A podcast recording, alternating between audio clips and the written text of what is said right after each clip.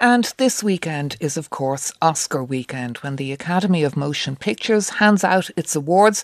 And of course, this year we have a record 14 Irish nominees in the running for those coveted golden statuettes. Last night, the big Irish pre Oscars event, the Oscar Wilde Awards, were on.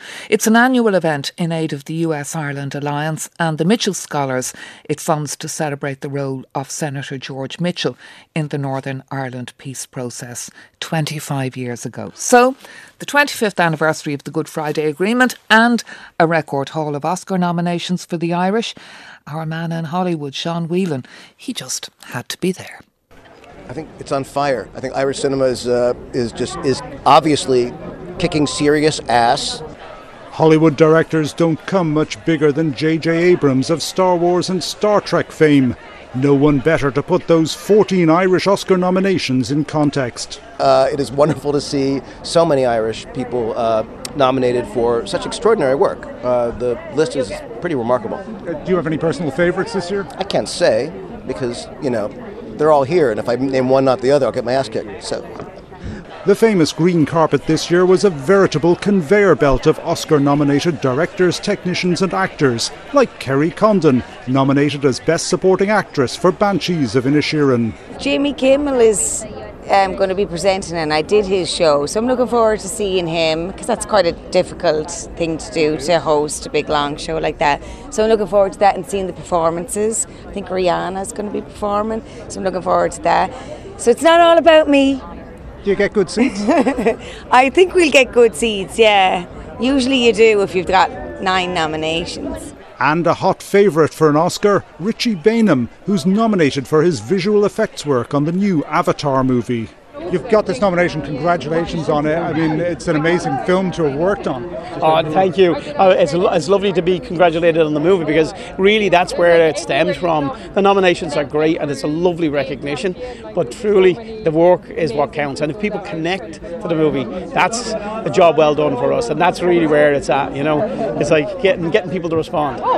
Oscar nominated short movie An Irish Goodbye is also a hot tip, and its production team of Tom Berkeley and Ross White were loving the Hollywood treatment. Well, we've met uh, Steven Spielberg, Tom Cruise, Guillermo del Toro just uh, just all of these cinematic heroes of ours, you know, and to be in the same rooms as these people and speaking with them, having these conversations, getting a bit of advice as emerging filmmakers, it's been remarkable for us. So yeah, we're, we're chuffed to be here. We pulled a lot of funding together on, on Kickstarter and you know public funding. It was uh, it was a real kind of homemade spirit around the film. So it feels feels lovely to end up with surrounded by all this kind of pomp and ceremony, but it's a far away from where we started. And can I do a little plug quickly and say we're actually going to be playing on RTE this weekend for the Oscar weekend, so you can catch the film on RTE. Also loving Hollywood are the film's actors James Martin and Seamus O'Hara.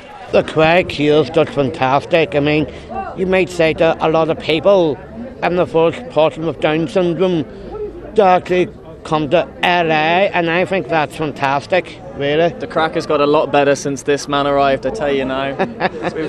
Director Joel Crawford isn't Irish, but he is nominated in the Best Animated Movie category for Puss in Boots The Last Wish, along with producer Mark Swift, who does have relatives in Kilkenny.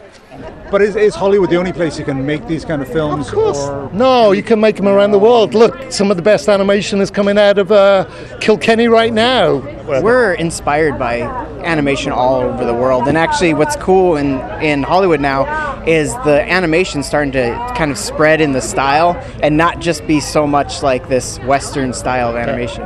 Another Oscar nominated director producer combo at the Oscar Wildes were Colm Bairéad and his wife Cleona Ní Chrualaoi of An Cailín Ciúin. It's a wonderful night for the Irish in Hollywood, and uh, we've heard it's a kind of a legendary evening. It's our first time at the Oscar Wilde, so we're looking forward to uh, to the night.